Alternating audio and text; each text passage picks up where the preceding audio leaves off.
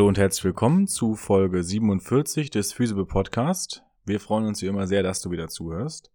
In dieser Folge hatten wir Paulina Ioannidou zu Gast. Mit ihr haben wir diesmal ein Thema besprochen, zu dem Noak und ich insgesamt noch recht wenig Kontakt hatten, und zwar die Rolle der Physiotherapie und der Rolle von Training bei der Rückkehr zum Sport nach einer Schwangerschaft.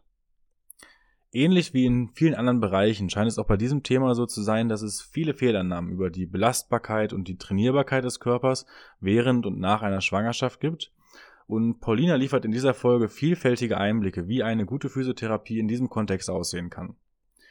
Wir wünschen euch wie immer viel Spaß beim Hören, freuen uns über eure Resonanz und damit gebe ich jetzt ab in die Folge mit Paulina Ioannidou und dem Thema Rückkehr zum Sport nach einer Schwangerschaft.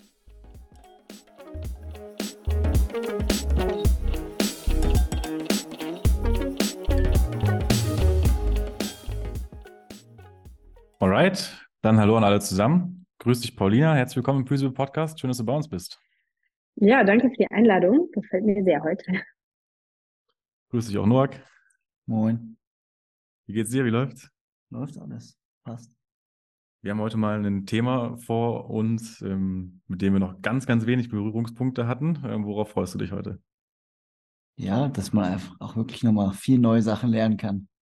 Also für mich ist das ein sehr schwach besetztes Feld. Deswegen finde ich das super spannend, mich jetzt hinzusetzen und was Neues zu lernen. Mhm. Wir wollen heute darüber sprechen, über die Rückkehr zum Sport nach der Schwangerschaft. Bevor wir da richtig einsteigen, ähm, Paulina, magst du einmal dich vorstellen, ähm, wer du bist und was du machst? Ja, hallo, ich bin äh, Paulina Ioannidou, äh, Physiotherapeutin aus Köln. Ähm, ja, bin mittlerweile Doktorandin noch an der Sporthochschule, wo ich auch meinen Master gemacht habe, 2000 19, 20, irgendwas in die Ecke rum. Und ähm, die Thematik hat sich so ein bisschen aus eigener Erfahrung vor allem rausgezogen. Also meine eigene Schwangerschaft frisch aus dem Wettkampf und dann äh, hoch, äh, schwanger und äh, was jetzt tun. Und die deutschen Leitlinien waren ja so ein bisschen oder sind nach wie vor wie bei vielen ähm, Krankheitsbildern oder Schwangerschaft ist ja kein Krankheitsbild, aber im Endeffekt eine medizinische Diagnostik, die halt stattfindet. Ähm, und dementsprechend habe ich mir gedacht, okay, das kann ja irgendwie nicht sein, dass ich jetzt äh, von 100 auf 0 komplett zurückfahren muss. Und ähm, meine eigentliche Thematik in der Promotion beschäftigt sich auch mit dem Thema, also vor allem das weibliche Endokrinum, Sportendokrinologie, äh, alles, was mit weiblichen Steroidhormonen äh, zusammenhängt, sprich, was haben wir oder was passiert, wenn wir zu viel, zu wenig oder ein völlig gestörtes ähm, Hormonbild dann haben. Somit passt es zwar auch, ähm, auch wenn wir uns gerade so im Rahmen der postmenopausalen Frauenkraftentwicklung äh, aufhalten. Aber die Schwangerschaft ist natürlich und vor allem die Phase nach der Schwangerschaft, wenn wir uns ein bisschen mit den Hormonsituationen befassen, eine Thematik, die da identisch mit einspielt. Ja, mega spannend. Bevor wir da so richtig in die Tiefe einsteigen, magst du vielleicht ein bisschen was so zu deinem beruflichen Werdegang noch sagen? Wie bist du dazu gekommen, noch den Master zu machen und ähm, ja, jetzt auch zu promovieren? Ähm, ja, also zum einen fand ich die Ausbildung oder im ja, das ist jetzt knapp zehn Jahre her, äh, fand ich schon die Inhalte der Ausbildung extremst unzufriedenstellend. Also mich hat es irgendwie, äh, wie wahrscheinlich die meisten, die gedacht haben, irgendwie muss man das halt akademisieren, auf die Frage, ja, warum macht man das, äh, entweder eine patzige oder überhaupt keine adäquate Antwort zu bekommen. Sodass ich dann direkt gemerkt habe, okay, man kann einen Bachelor machen. Ähm, das war für mich früher auch immer sehr wichtig. Also ich habe, bevor ich ähm, ja in die ganze Physioschiene äh, eingestiegen bin, zwei Jahre Medizin studiert gehabt äh, hatte ich dann aus privaten, persönlichen Gründen abbrechen müssen und ähm, dann gesagt, ich will was Ähnliches machen. Und habe dann aber schnell gemerkt, okay, das ist irgendwie, das, das erinnert mich ja so ein bisschen an, an ich weiß gar nicht, ähm, Adalas und Co. Also meine Ausbildung in der Uniklinik Köln war so dermaßen veraltet. Ähm, da hast du direkt ein Flashback an äh, Wolter und Bobert bekommen und wenn du es da nicht drückst, dann passiert das. Und das war irgendwie für mich so ein komischer, so ein komisches Gefühl an Schwurbelei, dass ich gedacht habe, okay, es geht gar nicht. Dann habe ich den Bachelor gemacht, das war schon so ein kleines Intro an, ah, okay, da gibt's Evidence-Based Practice, so das waren mit die ersten deutschsprachigen Studiengänge. Ähm, und dann war es so geil, es gibt einen Master, äh, der eine war in Frankfurt zu dem Zeitpunkt, der eine in Salzburg, was für mich äh, nicht zur Frage oder nicht äh, zur Debatte stand, äh, nach Österreich auszuwandern. Und dann habe ich gedacht, okay, geil, die Spur macht's halt auch. Und ähm, hatte immer eine kleine Connection zur Spur, ob das Leistungsdiagnostiken waren, wo ich selber noch als aktive Athletin immer mal war. Und es war halt auch einfach naheliegend zu sagen, okay, dann bleibe ich halt in Köln. Dann hatte ich äh, parallel noch zwei Jahre gearbeitet, also ich war zwischendurch noch kurz im Ausland, ähm, habe dann an der Praxis gearbeitet, wo im Endeffekt der Klassiker äh, der deutschen Bullshit-Physiotherapie mit ähm, durchkam, also 20 Minuten Taktung, unfassbar viele technische Geräte, also von, also ja, ich kann es, also ich weiß gar nicht mehr, ich rückblickend denke, das war so viel Kohle, die der Inhaber in, in irgendwelche Tools investiert hat, wo ich gedacht habe, okay, war halt alles Scam. Also ein ganz, ganz großer Fan von irgendwelchen Technologien, Elektromagnetfeld, alles, was ich jetzt ähm, eigentlich komplett immer bäsche, war halt dort vorhanden. Äh, das hat mir dann noch nach eineinhalb Jahren gereicht, äh, um dann zu sagen, okay, ich habe keinen Bock drauf, ich mache mich selbstständig. Ähm, mit 26, ich habe keine Ahnung, wie das äh, so gut klappen konnte, aber ich habe es dann irgendwie gemacht, äh, mit kaum was angespart mir einen Raum angemietet, äh, war in einer Personal Trainer Lounge mit drinne, so dass ich trainieren konnte oder meine äh, ja, Klienten, Patienten dann trainieren konnte. Und so hat sich das dann aufgebaut. Also ich bin danach nochmal umgezogen, habe mich dann in ein größeres Studio integriert und ja, jetzt seit Oktober komplett äh, autark auf 240 Quadratmetern und ähm, ja, dann nach dem Bachelor kam der Master in Sportphysiotherapie. Mm, dann kam noch Corona dazwischen. Ich wollte eigentlich direkt nach dem Master promovieren. Ähm, dann habe ich aber, oder beziehungsweise war dann schwanger und es kam direkt Corona mit rein, 2020. Und so hatte dann äh, mein, ich habe zwischendurch noch die, das Institut gewechselt, mein damaliger Institutsleiter gesagt, du, also wir können jetzt eh keine Interventionsstudien machen, ähm, warte doch erstmal. Und dann war ich ja noch schwanger und hier und da. Und dann habe ich das Institut gewechselt. Jetzt bin ich in der Sportmedizin und im Bereich äh, der molekularen und zellulären Sportmedizin angesiedelt. Und da machen wir Studien und ähm, ja, so wie das halt immer ist, mit Kindkegel, Arbeit und Training, äh, dauert es natürlich, bis man dann immer wieder mal publiziert und allem kumulativ und das stresst mich aber selber gar nicht so sehr, weil es mir endlich viel mehr Spaß macht, äh, dann in eigenen Ressourcen nochmal zu gucken, was fehlt mir gerade an Input und äh, was sind neue Pläne und äh, wie kann man einfach so Settings gestalten. Und da bin ich jetzt quasi, wo ich bin. Das nächste, also hoffentlich gegen Sommer wird das erste Paper rausgehauen und äh, dann geht es quasi im Oktober los mit dem zweiten und so kommen dann so kleine Sidekicks, wie halt die Thematik zur Schwangerschaft noch äh, hinzu. Tolles Programm. Mega. Du hast jetzt deine eigene Praxis, hast du eine Kassenpraxis, hast du dich auf irgendein gewisses Klientel spezialisiert? Wie machst du das? Also tatsächlich ähm, war ich bis vor einem drei, halben Jahr pri äh, rein privat. Ähm, das hatte einfach den Vorteil, dass ich das, also ich habe immer eine Stunde gearbeitet, das war für mich das Credo, ich will lange Zeit haben, ich will das machen, was ich möchte. Ähm, was noch dazu gekommen ist, dass man halt hier in NRW diese ich nenne es mal Grauzone des sektoralen Heilpraktikers haben kann. Ich kann meine eigenen Rezepte aufschreiben. Ich konnte meine Patienten ideal versorgen. Ich wusste, wenn die 10 oder 20 Einheiten brauchen, ist es okay. Äh, vornehmlich machen wir eigentlich immer medizinische Trainingstherapie, ähm, sprich angeleitetes Trainingsbelastungssteigerung in welchen Bereichen auch immer. Ich habe meine Masterthesis damals über BFR und Kreuzbänder vor allem geschrieben, ähm, hatte dann auch äh, die ASCA und NSCA, also verschiedenste Module im Strength and Conditioning durchgemacht, noch äh, Uli-Lizenzen, also Gewichtgeberlizenzen und alles Mögliche, was da irgendwie noch Athletiktrainer-Kram gemacht. Und so ist das eigentlich immer so ein Konglomerat aus, egal was wir machen, wir wollen eigentlich immer eine aktive Belastungssteigerung haben bei den Leuten, ähm, gepaart halt mit verschiedensten Settings, also von Schulterknie. Es ist nicht nur Trauma, also sportorthopädisch traumatisch. Ähm, wir haben auch ähm, immer wieder Neuropatientinnen, also MS-Patientinnen, ähm, wir hatten jetzt, und das ist auch das Schöne an der Sporo, also immer wenn irgendwelche Studien sind, wo ich zum Beispiel sage, okay, wir hatten jetzt die sogenannte Kampfstudie Kraftausdauerbelastung bei MS-Patientinnen, äh, dass ich dann solche Leute mit reinnehme. Oder wenn ich weiß, ich habe MS-Patientinnen, die können halt vom Studiensetting an der Sporo profitieren und äh, dass man da sich immer wieder so ein bisschen die kleinen äh, Goodies rauspickt und sagt, okay, guck mal, ähm, Relevanz ist da, also können wir dann auch vielleicht dieses Setting hier mit reinnehmen und ähm, so ist das eigentlich ganz schön. Also auch einige sehr, also geriatrische Patientinnen. Ich meine, am Ende des Tages, und das war für mich auch immer so ähm, wichtig, ich will gar keine reine Spezialisierung haben. Das, was ich dann für mich gemacht habe, weil ich halt dann selbst entbunden hatte oder so, das hat sich dann auch ganz gut rumgesprochen und ich habe auch gemerkt, dass einfach der Markt dafür fehlt in Deutschland, zumindestens was auch Sportlerinnen angeht. Und dazu kommen wir ja gleich noch. Ähm, aber dass eigentlich jede Person die eine Belastungssteigerung braucht, die hier bekommt. Also von, ich sag mal, von Kindern bis, äh, ich glaube, die jüngste war vier, fünf, äh, wo man einfach wieder nach einem Bruch Kraftkoordinationstraining gemacht hat. Wir haben zwei, drei Kids, die bei uns aktiv ins Krafttraining reinkommen, nachdem die einen Unfall hatten. Wir haben eine 95-Jährige gehabt. Und ja, dann hat sich so ein bisschen der Schwerpunkt geschiftet, ähm, sprich von, ja, im Endeffekt äh, Prä-Postpartum-Training, dass wir uns halt überlegt haben, oder ich mir gedachte, es kann ja irgendwie nicht sein, dass so viele Sportlerinnen ähm, gesagt bekommen, sie dürften A, das nicht und B, eigentlich darauf auslaufen Karriereende besteht, weil halt ähm, einfach keine, kein Training stattfinden kann, ne? ähm, wegen dieser Guidelines, die wir halt in Deutschland haben.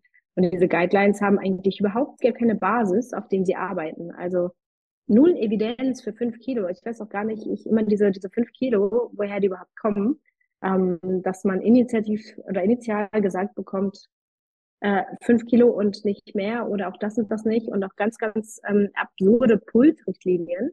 Und wenn man einfach mal schaut, was die Daten hergeben, ist man sehr, sehr schnell verblüfft, wie viel es eigentlich dazu gibt, die dir genau das Gegenteilige beweisen. Und zwar A, kannst du belasten, B, du kannst dich auch, wenn du dich jetzt nicht irgendwelchen Gefahren aussetzt, äh, Sprünge, Stöße, Impact, ähm, da bist du eigentlich safe. Und das habe ich dann so ein bisschen durchgearbeitet. Dann habe ich selber noch einen Fragebogen entwickelt. Den haben wir jetzt ähm, mit einer kanadischen, der University of Alberta haben wir den ähm, quasi im Englischen gehabt mit Maggie Davenport. Den haben wir jetzt ins Deutsche übersetzt. Äh, das war so ein bisschen das Ziel, dass wir einen Fragebogen haben, der auch für die Frauen leicht verständlich ist, dass der dann in die Günst kommt, ausgeteilt wird und die Mädels halt wissen, hey, äh, ich kann Sport machen und ich bin sicher halt Sport zu machen und dann halt auch direkt so eine Resilienz aufzubauen bis zum Punkt halt, okay, ich entbinde jetzt und danach natürlich das Ganze weiterzuführen, weil wenn ich Sportlerin habe, deren Hauptberuf es ist, wieder zurück äh, auf die, weiß ich nicht, äh, aufs Spielfeld, auf so auch immer hinzugehen, dann kann ich der Frau nicht sagen, sorry, du bist arbeitsunfähig, weil du ein Kind bekommen hast. Und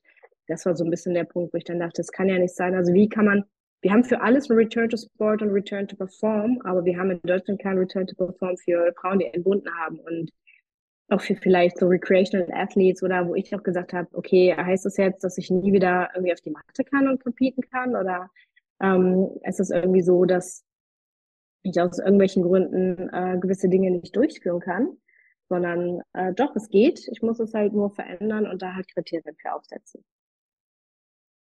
Ja. Ja, mega spannend. Das ist auf jeden Fall auch so ein Bereich. Ich merke, da habe ich einfach auch einen riesigen blinden Fleck, weil ich auch einfach nie solche, also bin halt immer irgendwie im Schmerzbereich unterwegs gewesen und habe also so Post-Schwangerschaft eigentlich nie in der Praxis gehabt. Ähm, wenn wir da jetzt so ein bisschen einsteigen in das Thema, magst du noch so ein bisschen zu erzählen? Also, wie, weißt du, wie viele ähm, Frauen nach einer Schwangerschaft in die Physiotherapie kommen und wie groß dieses Thema eigentlich ist? Hm, also Zahlen konkrete habe ich nicht. Ich weiß, dass es ähm, zum einen immer, ähm, also die Gynäkologin, es gibt immer so einen klassischen Beckenboden-Check-up. Das heißt, viele Gynäkologinnen empfehlen den Frauen dann auch zu einer beckenbodenspezialisierten Physiotherapie zu gehen. Mhm. Ähm, das kann, so wie bei vielem, halt nach vorne und nach hinten losgehen. Also das kann zum einen sein, ja gut, okay, der Beckenboden ist völlig ausgeleiert, äh, das darf nicht sein und bitte das und das nicht. Also dass wir halt wieder so ein Setting sind, weil die Therapie oder die Beckenbodentherapie nicht evidenzbasiert ist, ähm, dass wir halt wieder in so einem Nocebo-Setting sind und erstmal über Atmung, Ruhe und viel Yoga und Co. erstmal arbeiten müssen. Und das sind so Dinge, die ich mh, hm, selbst, also zum einen wissen wir, es ist eine Muskulatur. Ähm, wir kennen die Faktoren für den Stimulus einer Muskulatur, die nicht damit, also wir wissen, Immobilität führt zu nichts. Dann haben wir auch genug Daten, die sagen, okay, Reaktionskraft oder Reaktivität ähm, im Sinne von, wenn ich zum Beispiel eine Art Impact ausübe, dann habe ich eine Reaktivität der Muskulatur, die arbeitet. Ähm, und das kann ich natürlich genauso auch trainieren. Ich kann die Muskulatur willkürlich ähm, trainieren, und zwar durch Biofeedback-Geräte, durch, und das kann man in der Sonographie sehr schön sehen, Visualisierung der Anspannung. Man kann es theoretisch auch mit EMG machen. Äh, das ist aber dann natürlich, da hatte ich jetzt mit einem Kollegen, mit dem Phil Pirot aus Bonn nochmal gesprochen, der auch seinen Master in der Spur gemacht hat. Da leitet man die tatsächlich ähm, nicht zentral vom Beckenboden ab, sondern auch von umliegenden Muskeln. Das ist mir persönlich ein bisschen zu unsauber.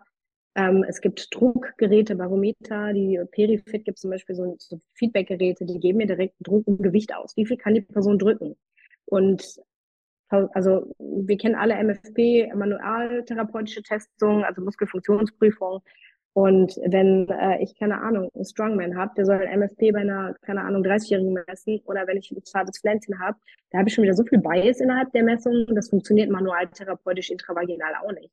Also dann habe ich schon wieder so viele Parameter und ähm, das, das fand ich für mich immer schon so, ah oh nee, okay, wie kann ich das für die Frauen so machen, dass sie das wie in einem Trainingsplan stupide umsetzen können?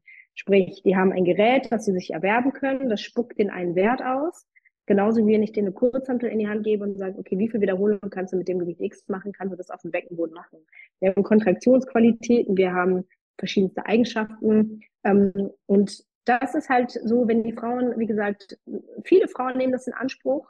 Ähm, wir haben allerdings auch noch ein zweites, ähm, einen zweiten Einstieg so ein bisschen da drin. Wir haben halt sehr viel Osteopathie, zum Beispiel in der Kinderheilkunde und in der Geburtshilfe. Das heißt, die Frauen werden auch oft von den Pädiatern ähm, nicht nur für die Kids zum Osteopathen geschickt, sondern lassen sie ihr Kind mal beim Osteopathen durchchecken. Das ist immer so die zweite Frage, die ich kenne.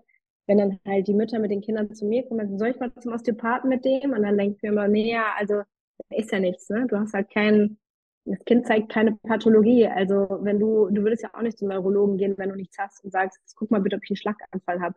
Und die das ist, wie gesagt, man ist in so einer Bubble und das fand ich jetzt, habe ich mit Erschrecken leider festgestellt. Ähm, eine sehr, sehr große Bubble, die vor allem mit der, mit der Angst der Müttern spielt, aber auch auf sich selber bezogen. Nicht zu viel machen, es kann ja was passieren. Ähm, Kraft oder Muskelkraft ist etwas, was nicht so gerne gesehen wird, weil es natürlich zu etwas führt, was wieder katastrophisiert wird. Oh mein Gott, es kann alles rausfallen oder ein Prolaps kann entstehen oder, oder, oder. Also wir reden jetzt vom Pelvic Organ Prolaps zum Beispiel. Ähm, Natürlich sind das Dinge, die können passieren, aber das passiert nur initial, wie bei einer Person, wenn die Belastbarkeit hier unten ist nach einer Entbindung und die auf einmal natürlich einen 100 Kilo Deadlift machen will, was halt auch obsolet ist. Und die Frauen, also man muss leider sagen, ich bin nicht, ähm, also auf, auf Instagram zum Beispiel physiotherapeutisch tätig, das hat sich irgendwie so, so eine, ich würde mal sagen, Lifestyle-Account einfach irgendwann hingezogen, ähm, trotzdem habe ich mittlerweile echt viele Frauen, die über dieses Medium zu mir kommen, die sagen, hey, ich komme aus dem Kraftsport, ich habe gerade einen Bunden oder ich entbinde bald oder habe dann auch ähm, angefangen, so Settings für die Frauen zu erstellen, zu überlegen, okay, planen die, wie planen die überhaupt zu entbinden, spontan oder über eine Sektio? Was haben wir an Wundheilungsphasen? Wie können wir die wie einem Reha-Patienten ganz normal weiterempfehlen? Und ich sage auch den Frauen, ihr seid nicht krank, aber ich teile euch so ein bisschen wie ein Reha-Patient an. Wir wollen eine gewisse Progression erreichen. Wir haben ein Ziel vor Augen und das können wir unter diesen Umständen erreichen. Und die Frauen, die sich hierhin verirren, also mittlerweile habe ich ein paar coole Günst in Köln, die auch sagen, und auch Hebammen, die sagen, boah, ich habe so viele Frauen, die sind fit, äh, die wollen was machen, ich habe keine Ahnung, die schicken die dann zu mir. Ähm, das ist allerdings, wie gesagt, dieser Gang zum Physio ist eher in die Tendenz, nachschauen, gucken und eher zurückhalten und die Frauen in so einer, hm, ich weiß wahrscheinlich auch, dass das, das ist halt viel subjektives Empfinden, weil ich einfach vom Charakter anders bin, aber diese ganze Erholung und ähm, schon Bubble, die man so Müttern halt schafft, wenn die frisch entbunden haben. Und ähm, ich weiß nicht, viele Frauen müssen nicht direkt arbeiten, aber ich kenne einen Haufen Frauen, die selbstständig sind. Ähm, ich war mit einbezogen, mein Sohn war nach acht Wochen mit mir in der Praxis, weil es nur einen sehr, sehr, sehr sporadischen Mutterschutz gibt. Äh, der kam überall hin mit. Also wenn ich im Training war auf die Matte, also es sind 20 Männer, die waren alle froh, dass da ein Baby war und äh, dann hast du halt, musst du halt Zähne zusammenbeißen. Ne? Stillst auf der Matte war dann auch jedem Scheiß egal und ähm, wir, also wie gesagt, rein subjektiv, man ist halt nicht aus Zucker, aber das, ähm, da muss man die Frauen, finde ich, auch manchmal so ein bisschen abholen, weil die müssen ja noch leben, die haben ja noch einen Lebensalltag, die müssen einkaufen, die wollen ja auch, also man muss ja überleben und da fand ich immer diese Einstellung nie bloß nicht zu viel. Das hat mich immer so ein bisschen getriggert. Ähm, und da hole ich die Frauen eigentlich auch ab, weil ich weiß, dass viele Interesse daran haben, einfach wieder schnell und fit auf die, auf die Beine kommen möchten. Du hast jetzt gerade schon viel vom Beckenboden erzählt. Kannst du noch mal zusammenfassen, was passiert denn mit, dem, mit der Beckenbodenmuskulatur während und nach der Schwangerschaft?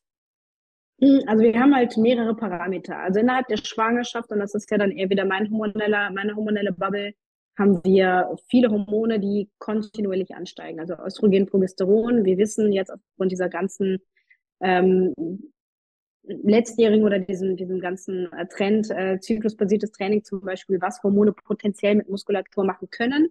Und das haben wir bei der Schwangerschaft ungefähr mal 1000. Ähm, wir haben einen progressiven Anstieg an Progesteron und Östrogen bis zur 39., 40. Woche, bis wir entbinden. Und dann haben wir einen rapiden Anfall, äh, Abfall an diesen Hormonen. Das brauchen wir natürlich zum einen für den Milcheinschuss und zum anderen brauchen wir diese Hormone nicht mehr, weil das Kind schon draußen ist. Ähm, innerhalb dieses Anstieges ist es natürlich so, dass wir Östrogen vor allem eher als antikataboles ähm, Hormon nutzen, der Beckenboden, oder wir können in diesem Milieu einfach gut Muskulatur trainieren. Der Beckenboden bekommt durch das wachsende Kind und intraabdominellen Druck natürlich viel Druck nach Kaudal. Das heißt, der muss halten. Und das gleiche gilt auch. Es gibt jetzt diesen schönen neuen Konsens, ein schönes neues Konsenspaper, ähm, weil auch Beckenbodentraining früher in der Schwangerschaft, da war die Aussage, ja, nee, das, dann kommt das Kind da unten nicht mehr raus. Also jetzt würde man eine massive Hypertrophie verursachen. Wir wissen, dass ein gut funktionierender Muskel gut kontrahieren, gut nachlassen kann. Das heißt, alleine wieder die Aussage, dass wenn ihr zu viel Beckenboden in der Schwangerschaft macht, kann da, das Kind kommt immer irgendwie raus, ne? Es ist auch kein Kind fünf Jahre im Bauch geblieben, bis es zur Schule ging. Ähm, aber auch da heißt es, ähm, den Beckenboden adäquat der neuen Belastung, den neuen intraabdominalen Druck anzupassen. Und äh, da ist es halt so, dass wir natürlich durch die Spannung eine enorm hohe Haltaktivität haben, die halt trainiert werden kann. Im Rahmen der spontanen Geburt. Es gibt zwar einige Daten, die auch sagen, natürlich hast du bei einem Kaiserschnitt viel weniger Belastung, weil dann natürlich kein Körper durch muss. Äh, die können auch am Ende zum Beispiel eine gewisse Belastungsinkontinenz erfahren. Aber bei einer spontanen Geburt haben wir natürlich die höchsten Risiken, dass wir eine massive Dehnung der Muskulatur bis zu Mikrotraumata oder halt auch Rissen ähm, erfahren. Also Dammrisse sind ganz klassisch. Man kennt es, ähm, dass diverse Muskeln innerhalb des Beckenbodens bis zum Damm ähm, zerrissen werden. Das sind natürlich Mikro, also nicht nur Mikrotraumata, sondern auch schon großflächige Traumata ähm, Bündelrisse, teils Abrisse und so weiter. Und natürlich hat, haben wir einen Muskelschaden, der recht lange dauert, wenn wir wieder bei so muskelphysiologischen Wundheilungsphasen sind, ähm, so dass die Frauen auch hier eine aktive Reha brauchen. Sprich, in welchen Zeiträumen befinden wir uns, was brauchen wir wieder? Ne? Da kommt dieser ganze Satellitenzellenproliferationszyklus wieder mit bei. Wir brauchen Anspannung, wir brauchen Belastung, wir brauchen Vaskularisierung, wir brauchen Ansteuerung neuromuskulärer Art. Und da haben wir natürlich diese Situation, dass wir einen massiv ausgedehnten Beckenboden haben, der sich kontrahieren muss. Ähm, wie man das Ganze macht. Und da sind wir wieder in so ganz verschiedensten Thematiken. Also wir haben zum einen natürlich die Situation, dass ähm, unser Beckenboden eine Ansteuerung braucht. Ein Schlaganfallpatient hat auch keine Ansteuerung. Das heißt, wie kriege ich es hin, dass die Person irgendwie in irgendeiner Form eine Ansteuerung bekommt? Visualisierung, Wahrnehmung, ähm, dann erstmal schauen, auch vielleicht mit dem Spiegel zu gucken, bewegt sich da was mit dem Sono zu schauen. Und das ist ganz schön. Äh, da wird die Werbel wahrscheinlich auch noch einiges zu sagen können. Wir haben sehr schöne Perspektiven, wo wir nicht intravaginal mit dem Sono gucken, sondern vom Bauchraum aus, also suprapubisch, um zu zeigen, ach, da tut sich was, wir haben eine Kontraktion. Die Frauen können es nicht spüren, aber sehen, dass da sich vielleicht was tut. Und somit kann man damit erstmal über eine Art visuelles Biofeedback arbeiten. Und dann gleicht sich das Ganze an. Wir haben Trainingsmodalitäten, ähm, wir haben weitere Faktoren, natürlich, wie hoch setzen wir das Volumen an, wie viele Wiederholungen lassen wir die machen, wie weit wollen wir die ausbelasten, in welchen Positionen machen wir das. Und so gestaltet sich im Endeffekt dann eine komplette ja, Return to um, Activity, Beckenbodenreha parallel zur eigentlichen äh, körperlichen Situation der Frau. Der wichtigste Punkt, den wir hier allerdings haben, ist natürlich durch diesen rapiden hormonellen Abfall, dass natürlich die Ansteuerung erstmal ein bisschen frittiert ist, dass die Frauen, wenn wir frisch so ein Ding entbunden haben, der Ernährungszustand und der Schlafzustand, also alle regenerativen Faktoren sind komplett im Eimer.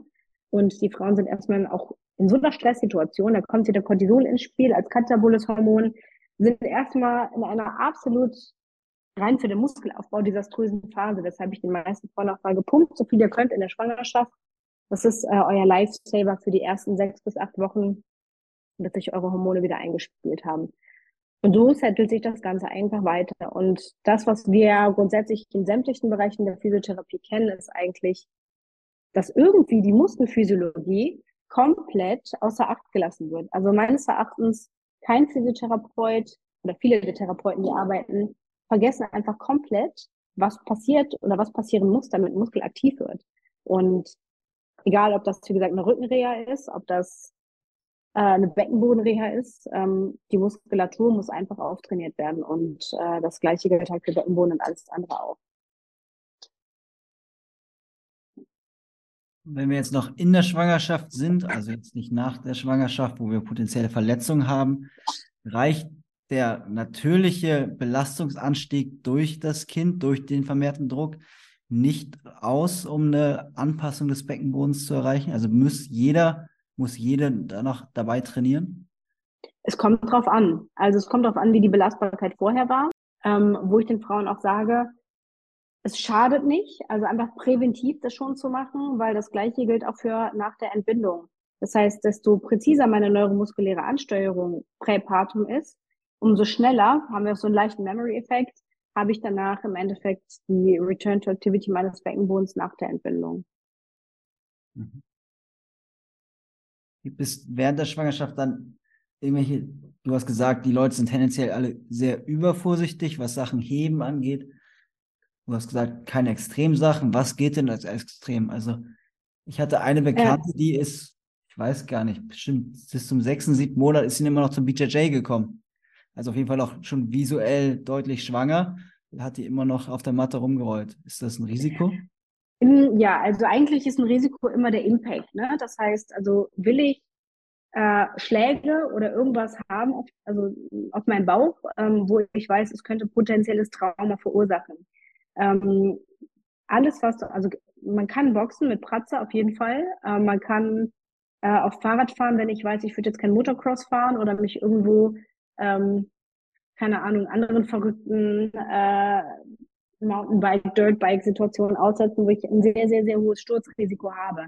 Also das, was natürlich immer problematisch ist, kriege ich Schläge oder unkontrollierte Drücke auf den Bauchraum, die zu Hämatomen, Rissen, Plazenta-Problemen, äh, Fruchtwasserproblemen führen. Die sollte man natürlich lassen. Also Schlag- und Stoßsportarten nennt man das grundsätzlich. Ähm, beim Klettern das Gleiche. Ne? Ähm, falle ich irgendwie auf den Bauch, ist halt doof, äh, würde ich vermeiden. Beim Grappling, mh, hm, also ich hatte ähnliche Situationen auch. Ich habe bis zum vierten Monat ungefähr ein bisschen gerollt. Zum einen, weil mir der Bauch dann irgendwann im Weg war und zum anderen, weil es gibt immer Leute, auch mit denen du vielleicht trainierst. Ähm, du kannst halt kein Sparring, das ist das sowieso. Du kannst ein bisschen Technik umrütteln, das ist nett. Äh, das fand ich aber immer für mich voll frustrierend, weil es einfach zu viele Positionen gab, die man irgendwann nicht einnehmen konnte. Und ähm, wenn man dann doch dagegen kommt und denkt, oh, war das vielleicht doch ein bisschen zu viel oder nicht, äh, so dass ich entweder irgendwann mit der Puppe gedrillt habe oder mir dann halt todeslangweilig irgendwelche Instructionals angeschaut habe und dachte, na okay, komm, dann tust du noch was fürs Hirn und äh, hast aber eh nach zehn Minuten schon abgeschaltet, weil John Dana total langsam spricht. Mhm. Geboxt habe ich tatsächlich sehr, sehr viel. Ähm, das fand ich unfassbar cool, weil ähm, zum einen hatte ich ja einfach meine Jungs aus dem Gym und haben mir einfach jede Woche mehrmals Pratze gehalten, äh, damit ich nicht komplett der Matte fern war. Und es hat mir auch echt viel Spaß gemacht, hat mich auch gewundert, wie agil, also auch wenn ich mir die Videos äh, rückblickend anschaue, ähm, hat man sich wie so ein kleiner äh, Busfahrer gefühlt, der halt irgendwie am, am Jahrmarkt äh, rumrödelt. Aber man hat halt trotzdem, und das ist jetzt auch wieder ähm, der Vergleich zur Reha, ähm, ich fand für mich war die Schwangerschaft, hat mich immer so an Kardiopatienten erinnert. Ein bisschen metabolisches Syndrom, weil man halt auf einmal so ein Übergewicht hat, was man vorher nicht hat. Man hat eine Kurzatmigkeit auf einmal, die man nicht kannte. Und ähm, ja, dann auf einmal bist du halt da und äh, warst vorher super fit und musst dich halt selber irgendwie einteilen. Das heißt, Kardiokomponente ist wichtig, Kraftkomponente ist meines Erachtens fast noch wichtiger, damit wir diesen Katabolen, diese katabole Situation postpartum unmittelbar entgegenwirken. Das ist so ein bisschen wie bei osteoporotischen bzw. menopausalen Frauen, wo ich weiß, hey, Krafttraining ist eure Altersvorsorge. Danach, wenn euch das Östrogen vor allem fehlt, fehlt euch die anabole Knochensituation und das gleiche bei Frauen natürlich auch ähm, postpartum.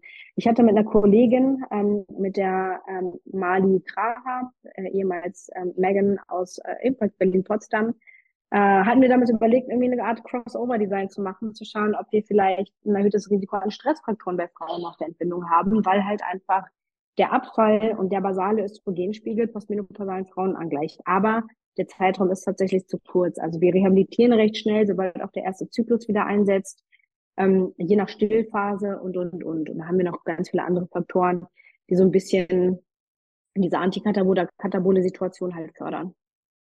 Aber grundsätzlich, wie gesagt, die Aggressivität der Sportart hat natürlich ein bisschen was damit zu tun, wie viel Risiko man hat, Schläge auf dem Bauch zu haben. Wenn wir jetzt von der Schwangerschaft ein Stück weitergehen, magst du vielleicht, äh, also das ähm, weiß ich auch gar nicht so genau, wie das eigentlich ist, wenn man jetzt entbunden hat, dann hört man immer, Frauen gehen dann zu Beckenbodenkursen und so weiter. Wie ist eigentlich dann die Versorgung mit solchen Übungsgeschichten ähm, nach der Schwangerschaft? Wie läuft das und ist das, läuft das gut oder läuft das schlecht? Ähm, die Versorgungssituation ist theoretisch gut. Also jede Frau macht oder viele der Frauen machen Rückbildungskurse, die kriegen sie auch direkt von der Gyn irgendwie verschrieben und so weiter. Ähm, allerdings, und das ist auch immer so ein bisschen die Problematik äh, bei Kurssystemen, ähm, heterogene Gruppe, ähm, ganz, ganz andere Ausgangssituationen, plus es ist halt viel zu unspezifisch. Ähm, die Rückbildungskurse fokussieren sich wieder zum letzteren Punkt auch viel auf Entspannung und Atmung. Ja, wir wissen, das Zwerchfell arbeitet natürlich ähm, oder korrespondiert ähm, mit der mit dem Beckenboden und auch mit der Kontraktionsfähigkeit, aber es ist meines Erachtens sind fast alle Kurse viel zu niederintensiv. Da macht man so ein bisschen Fettziehen. Also eigentlich, wie man so aus, aus Filmen kennt, wo man denkt, okay, dann ist man auf dem Gymnastikball, man dreht sich so ein bisschen, man atmet ein, man atmet aus, spürt den Beckenboden. Ich weiß nicht, also Pete Gün ist für mich auch immer das Abbild von irgendwelchen atmenden Frauen in einem ganz, ganz äh, soften Umfeld. Und ähm, dann macht man das, was man in Pete Gün, also ich weiß nicht, wie eure Ausbildung war, aber das, ähm, das, was man halt an Beckenbodentraining lernt, ist dann halt schon sehr, sehr abstrakt. Also von Wiese pflücken und irgendwelchen Schwämmchen ausdrücken und mit einer Taschenlampe an die Wand malen ähm, das kriegt man dann halt vor allem mit und da ist halt irgendwo, ja, ich, ich weiß nicht, hat ihr das nicht auch?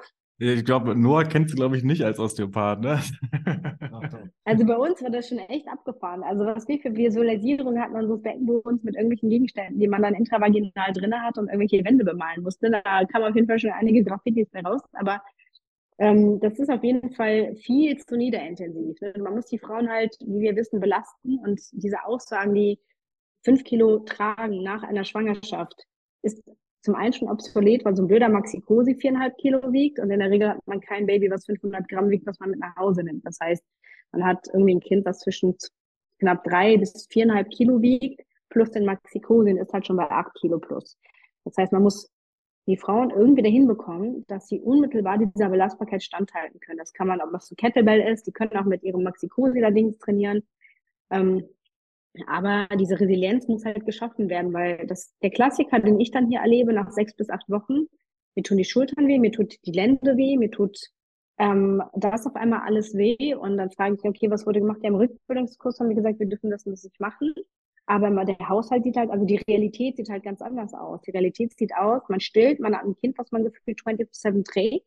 Man hat Alltagsaufgaben, die überwinden werden müssen. Ähm, da muss man vielleicht noch einkaufen gehen und schwupps hat man eine Tüte, die doch äh, 10 Kilo wiegt. Und wenn man das nicht beübt und halt konstant sagt, na, der Beckenboden ist halt zu schwach, dann hat man hier irgendwo die Diskrepanz, was die Resilienz der Frauen halt oder die Autonomie der Frauen halt wieder komplett entzogen wird dann die Problematik, dass diese Frauen ganz, ganz verzerrtes Bild von Widerstand und Kraft bekommen, weil die jedes Mal denken, jetzt muss ich ja irgendwie ähm, 100 Kilo Kniebeugen, Kreuzheben machen und dann fallen mir alle Organe raus. Und das muss man denen halt auf eine vernünftige Art und Weise erklären und auch Education ist halt ein ganz, ganz großes Thema. Den Frauen zeigen, wie so ein Beckenboden aufgebaut ist, was passiert. Ähm, dann, wie gesagt, die Feedback-Option ähm, zu zeigen, hey, das ist dein Beckenboden, so und so sieht aus da haben wir ganz, ganz viele Parameter, die da mit reinspielen. Und ähm, ja, das ist insofern sehr schade, weil ähm, ich leider nicht weiß, warum das bei den Kolleginnen manchmal nicht ankommt oder vielleicht auch nicht unbedingt gewünscht ist. Ähm, aber ja, wir haben halt leider alle keinen kein Ruf um uns herum, der uns alle Aufgaben abnimmt, das Kind trägt und äh, einkaufen geht. Ähm, deshalb ja, bleibt es tatsächlich der Frau dann selbst überlassen. Hantel anzulegen. ähm, jetzt sagen wir mal, ähm, es gibt ja mit Sicherheit viele Frauen, bei denen funktioniert das gut, Rückbildungskurs und so weiter, bleiben keine nachhaltigen Symptome bestehen. Aber was ist, wenn das nicht gut läuft? Mit welchen Symptomen präsentieren sich Frauen dann in der Physiotherapie ähm, oder ja, kommen dann in die Physiotherapie? Was, was für Symptome bringen die dann mit? Kann ganz vielfältig sein. Äh, es kann von Stress bzw. Belastungsinkontinenz sein äh, Vorwölbungen, ähm, organische Prolapse können sein. Also man sieht das dann ganz schön im Ultraschall, äh, Gebärmutterabsenkungen, ähm, Blasenhalsabsenkungen, ähm, auch rektal, also ne, Hämorrhoiden oder halt auch andere rektozele Druckprobleme, die halt im Genitaltrakt stattfinden. Ähm, dann haben wir natürlich ähm, ja, Narbenheilungsstörungen, also zum Beispiel nach C-Sektio, dass entweder sich natürlich Infektion, da können wir überhaupt nichts dran ändern, aber die Narbenbelastbarkeit überhaupt nicht stattgefunden hat. Also es wurde keine Narbenmobilisation auch im Sinne von Aktivität äh, erfolgt. Ne? Also dass zum Beispiel lange, lange nicht bewegt worden ist und die Narbe einfach überhaupt gar nicht mehr oder die, die Narbe nicht in Aufrichtung gedehnt worden ist. Dass man sagt, ich richte mich überhaupt mal auf. Das heißt, wir haben natürlich eine sehr, sehr große Bauchnarbe, die nie Zug und Druck erfahren hat auf aktiver Basis.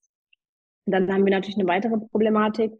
Äh, wir haben durch diese hormonelle ähm, niederschwellige basale Situation ähm, auch die deutlich höheres Risiko für Depressionen, also Postpartum-Depressionen. Ähm, das passiert tatsächlich auch. Und wir wissen, Depression und Bewegungsarmut ist halt so ein zweiter Parameter. Das heißt, die Frauen sind dann halt komplett in einer immobilen Phase, was natürlich zu weiteren muskuloskeletalen Beschwerden führt. Und natürlich ist hier der Luxus, dass man sowas ganz integrativ macht, eine Sache. Ähm, trotzdem kann man auch mit äh, halbstündigen Posten oder 45-minütigen Posten wie KGG viel erreichen, weil dann haben wir wieder das Setting, okay, Bewegung hilft, äh, zumindest Depressionen bis zu einem gewissen Punkt in einige, zumindest als Stimmungsaufheller, äh, da den Personen äh, eine begleitende Unterstützung zu geben. Und ja, diese Frauen oder Personen, die dann hier hinkommen, das ist natürlich nicht so schwer. Wir haben viele Möglichkeiten aus therapeutischer Sicht. Ähm, es gibt Pizarre, es gibt, was jetzt zum Beispiel diese ganze ähm, Beckenbodenproblematik angeht, ähm, das Beckenbodentraining an sich natürlich auch aber halt auch dann die gezielten Krafttrainingsinterventionen für diese Bereiche, um die Frauen halt schnell wieder daraus zu kommen. Und wir wissen, wie schnell Krafttraining fruchtet im Endeffekt, wenn es halt konsequent durchgezogen wird. Kannst du da ein bisschen drauf eingehen, wie so ein, ja, ein beckenbodenorientiertes Krafttraining dann genau aussieht?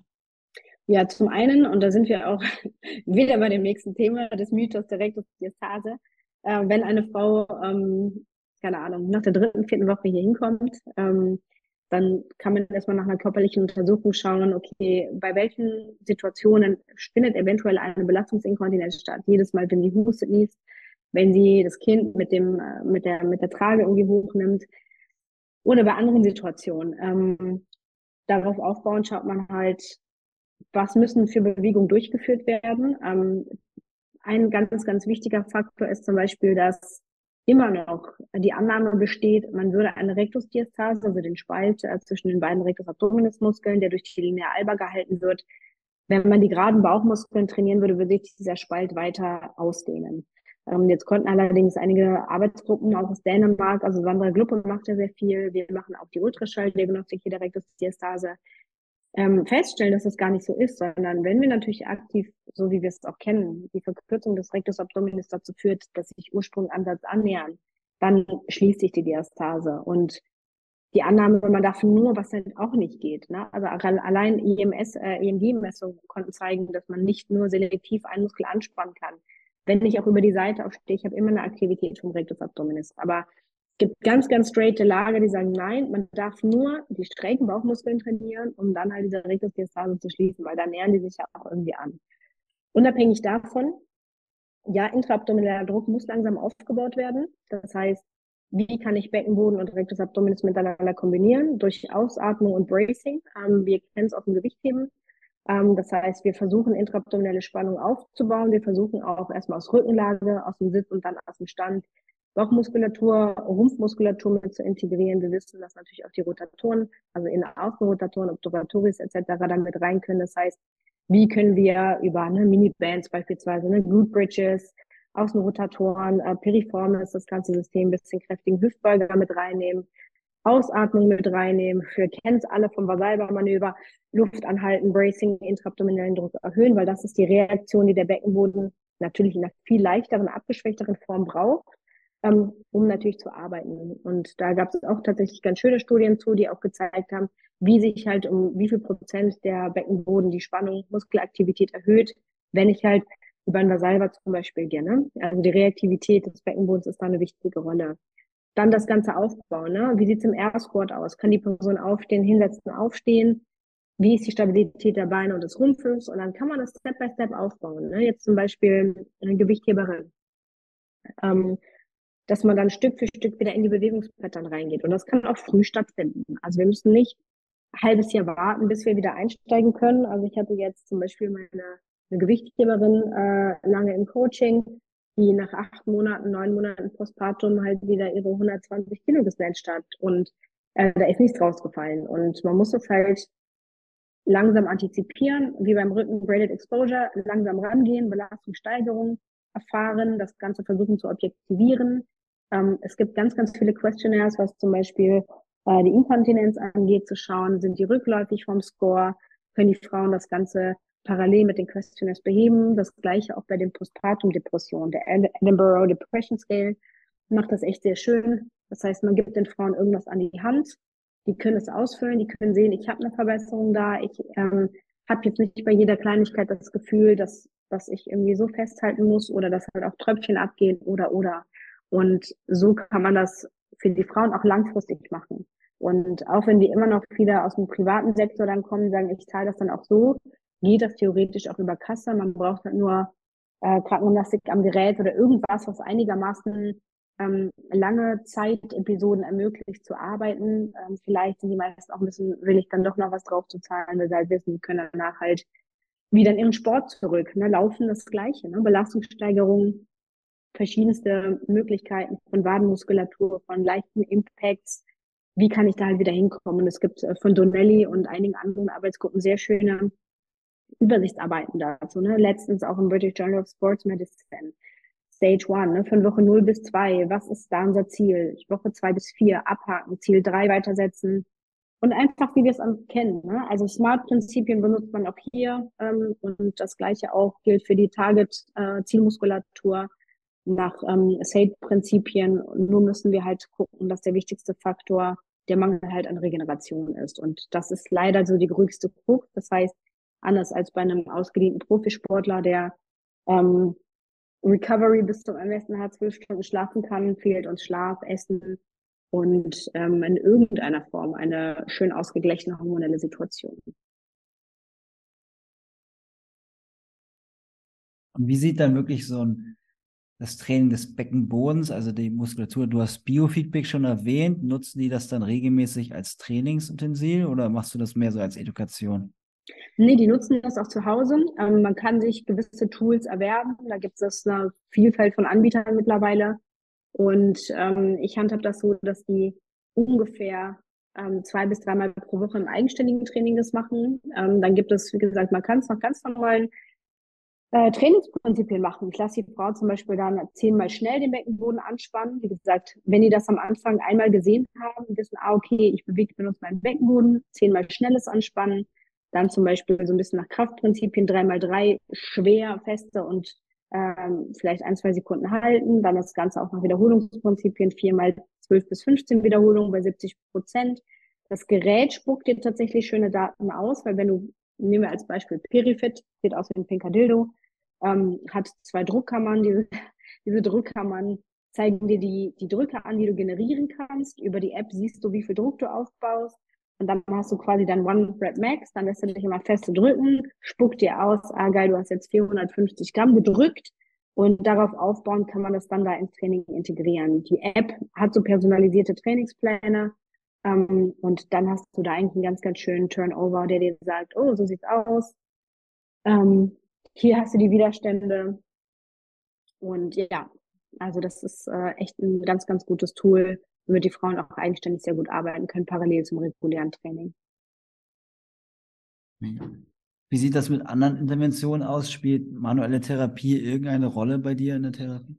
Mm, jein. Also ähm, ich habe zwar alles durchgehabt und auch die MT-Fortbildung und alles, ähm, aber auch immer fest, also intravaginal ähm, arbeite ich zum Beispiel gar nicht. Äh, mit dem Solo kann man, mache ich da zum Beispiel, dass man translabiale Aufnahmen haben kann. Das heißt, man führt die Sonde nicht in die Scheide ein, sondern man setzt die oberflächlich ungefähr, also zwischen den Schamlippen auf. Bei den Männern das ist übrigens der Damm, ähm, so dass ich schauen kann, wie sieht erstmal eine plane Situation aus, habe ich einen Prolaps. Ich weiß nicht, ob ihr mal so Bilder gesehen habt. Man kann quasi, hat dann von den Schamlippen aus ein Bild ähm, und kann die Harnröhre, die Blase sehen, also die Symphyse, Blase, Gebärmutter, Scheidenangang und Rektum. Und so sieht man halt die einzelnen Parameter und kann die halt gut bemessen.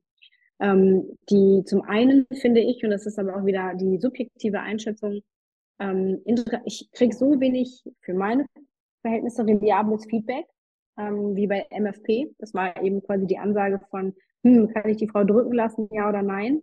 Ich kann es mit dem Sono bemessen und habe für mich eine viel sauberere diagnostische Möglichkeit, ähm, anhand von Zahlen das zu machen. Plus, und das ist so wieder ein bisschen die Krux, wie ähm, zugänglich sind die Frauen dazu? Ja oder nein? Haben die vielleicht auch noch intravaginale Verletzungen von der Geburt? Ja oder nein? Das kann man natürlich nach der sechsten Woche machen, wenn wir wieder in so Wundheilungsphasensituationen sind.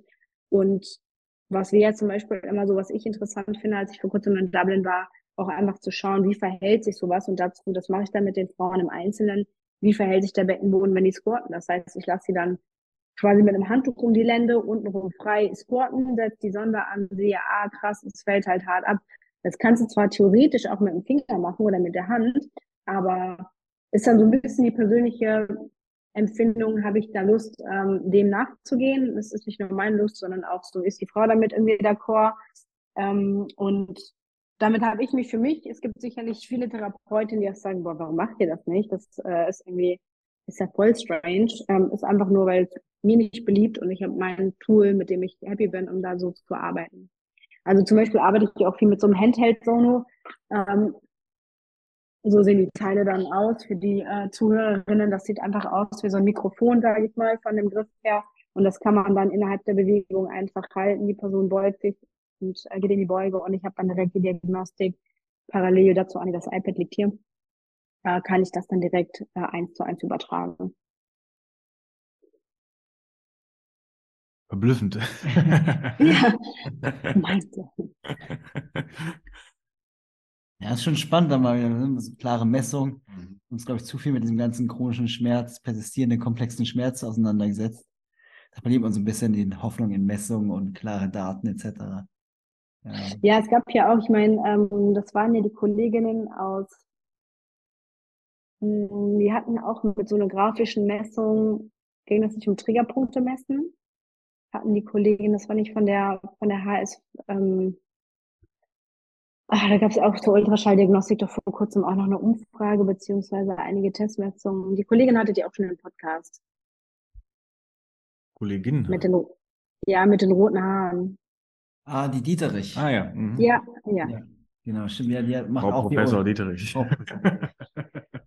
Stimmt, die macht auch viel Ultraschalluntersuchungen. Ja. Mhm. ja, ist spannend. Ja, also ich glaube, das wird für, also für die rein für die Physiotherapie ist das ein cooles, cooles Tool, wenn man, ähm, man muss es halt wirklich gut lernen, weil die Sonographie ist schon sehr komplex.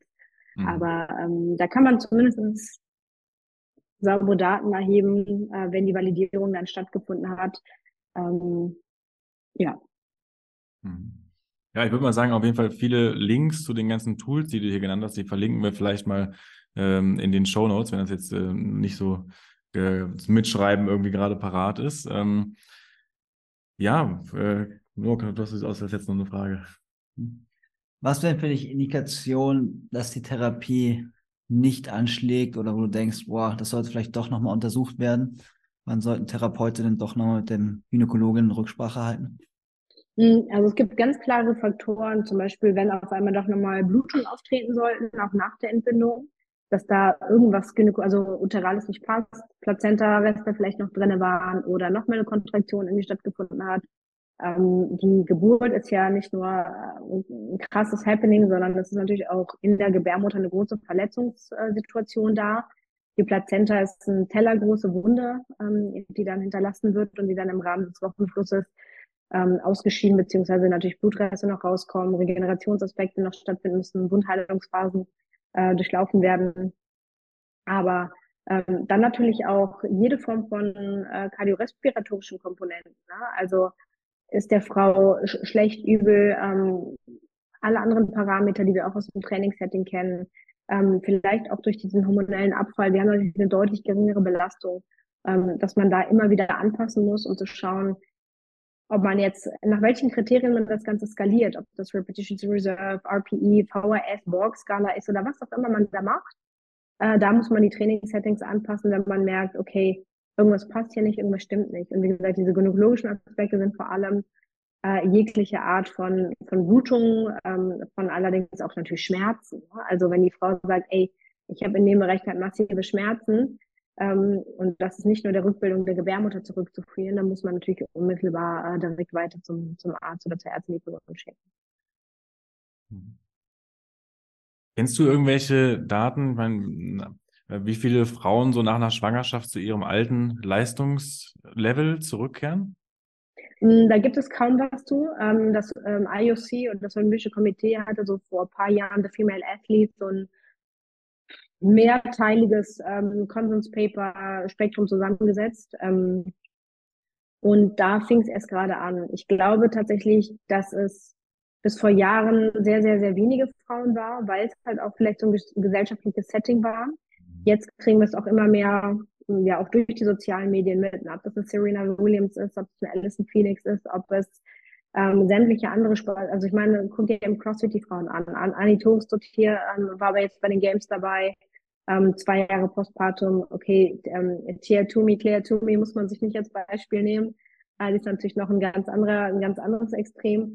Aber ähm, diese Professionalisierung des Frauensports hat natürlich immer, immer mehr Impact darauf, dass die Frauen auch sagen, okay, warum nicht? Und dazu muss halt die, die Forschung, jetzt kriegt sie langsam den Arsch hoch, dass man sagt, naja, okay, die Frauen wollen halt auch wieder performen, die wollen halt zurück zu ihrem Job, die wollen halt auch wieder eine Leistungsfähigkeit haben und auch wieder repräsentierbar sein für ihre Domäne, so dass man natürlich auch sagt, okay, was sind die Kriterien überhaupt? Ne? Wie kriegt man das Ganze hin? Was haben wir wieder für Muster? Zeitbasiert, kriterienbasiert, beides spielt miteinander her. Wir kennen es aus anderen Reha-Phasen, Kreuzbänder oder was auch immer.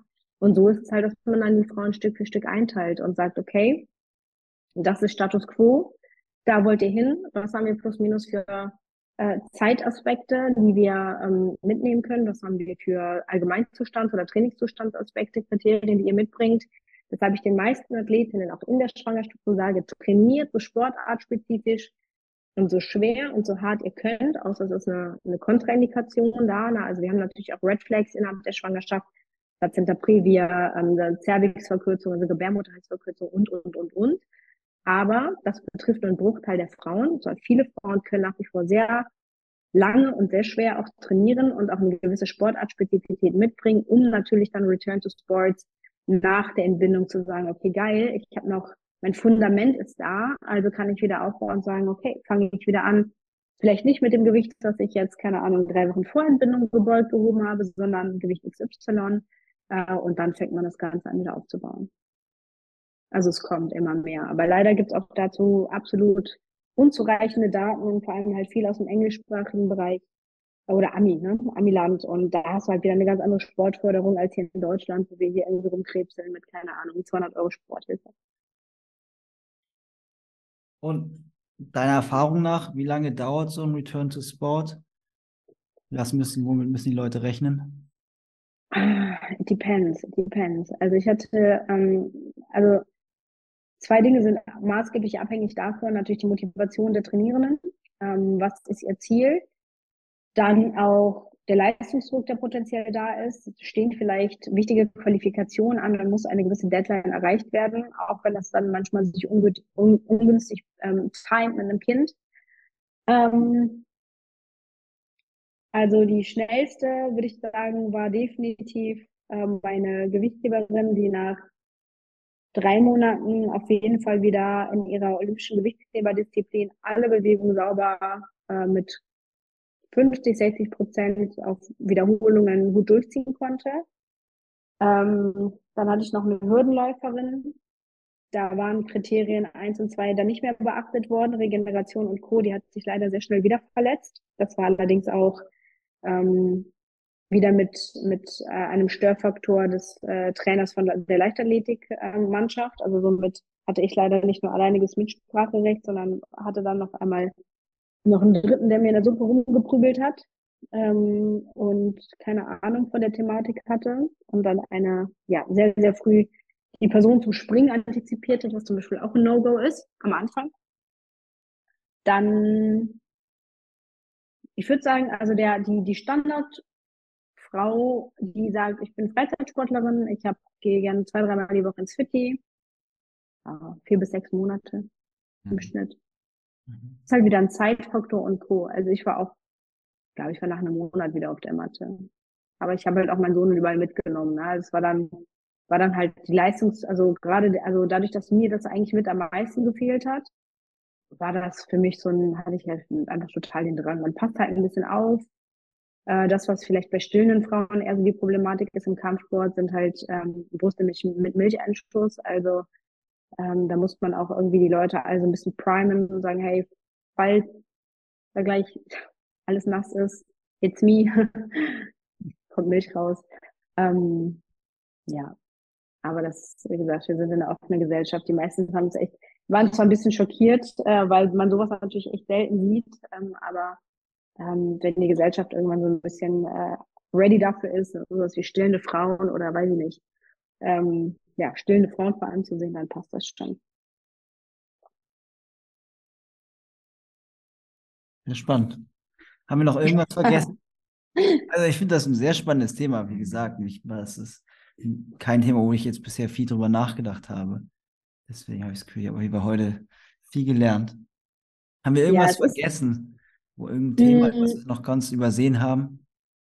Nee, eigentlich nicht. Wir haben es gut, grob an, abgegrast und ich glaube auch, dass die Kernpunkte, also dass man deutlich mehr, schwangeren Frauen deutlich mehr Belastung zutrauen sollte und kann, äh, ein wichtiger Aspekt ist, dass man Postpartum wie eigentlich eine klassische Rehabilitation einteilen kann mit ja, diversen Kontra, also vor allem leider kein Benefits, sondern eher halt äh, eine fehlende Regeneration noch mit einbezieht. Äh, das fand ich immer sehr wichtig, ähm, weil das ist so die größte Krux dabei. Aber halt auch einfach äh, den Frauen nicht ihre Autonomie nehmen sollte durch halt ja einfach Mythen leider auch hier, ähm, die ganz, ganz, ganz, ganz heftig behaftet sind. Und deshalb ähm, machen wir zum Beispiel auch dann diese Workshops, ähm, die auch ähm, erstaunlich schnell immer ausgebucht sind, wo ich mich sehr, sehr freue, wenn Hebammen mitkommen, ähm, sich dann das Wochenende geben, die dann auch mal in die Langhantel gehen und sagen, ach, das ist also Kraftsport, ach, so sieht das aus. Wie gesagt, ein Großteil der Bevölkerung, Trainer, Physios, Hebammen, die haben absolut keine Ahnung, was das heißt, Krafttraining zu machen. Also für die ist das irgendwie so ein, so ein dunkles Fibo-Paradoxon, dass sie immer denken, man ist dann halt in irgendeinem, so geht in so einen Keller und ähm, hebt sich zu Tode und stofft und ich weiß auch nicht. Also irgendwie ist das, hat das für die Menschen so eine negative Behaftung und das ähm, tut mir einfach, ja, also zum einen macht es mir Freude, dann die Leute aufzuklären und denen es halt anders zu zeigen. Äh, zum anderen natürlich auch zu sagen, hey, ohne Kraftsport ähm, kommt ihr einfach nicht, also könnt ihr nicht stehen. Also wir brauchen halt Kraft und Widerstand und äh, da genug Input zu geben und zu sagen, so sieht's aus, fangt an, die Frauen progressiv zu belasten. Wir haben alle noch eine Zukunft, wir wollen alle noch performen, wir wollen alle noch in unseren Sport gehen und Turniere noch machen, ob wir jetzt ein, zwei oder zehn Kinder haben. Aber dafür muss halt der therapeutische und ähm, ja, der gynäkologische, geburtshilferliche äh, Weg geebnet werden, dass alle halt sagen, ach, okay, das könnt ihr machen. Und deshalb äh, wird in Zukunft, also wenn der Questionnaire fertig ist, ähm, der muss auf einmal äh, überprüft werden, äh, wird er dann noch, mal ein bisschen publik gemacht, weil ähm, es nicht sein kann, dass einfach auch ja eine Unsicherheit da ist, dass man halt Frauen, die schwanger sind, wie schwerstkranke Menschen behandelt. Das ist doch ein schönes Schlusswort. Ähm, vielen Dank, dass du dir die Zeit genommen hast. Ähm, ich habe auf jeden Fall auch wieder viel Neues mitgenommen. Und ähm, ich glaube, beim nächsten Mal geht es dann weiter mit einem zweiten Podcast zu dem Thema, wo wir nochmal äh, ein bisschen mehr in die Diagnostik einsteigen. Ähm, und genau, ansonsten versuchen wir auch euch auf Instagram in der Zeit zu den Themen mit ein bisschen mehr Infos zu versorgen. Danke an dich, dass du die Zeit genommen hast und danke auch danke an euch als ZuhörerInnen, dass ihr wieder bis zum Ende dabei geblieben seid. Und wir verabschieden uns dann und sagen bis zum nächsten Mal. Danke dir. Ciao. Tschüss.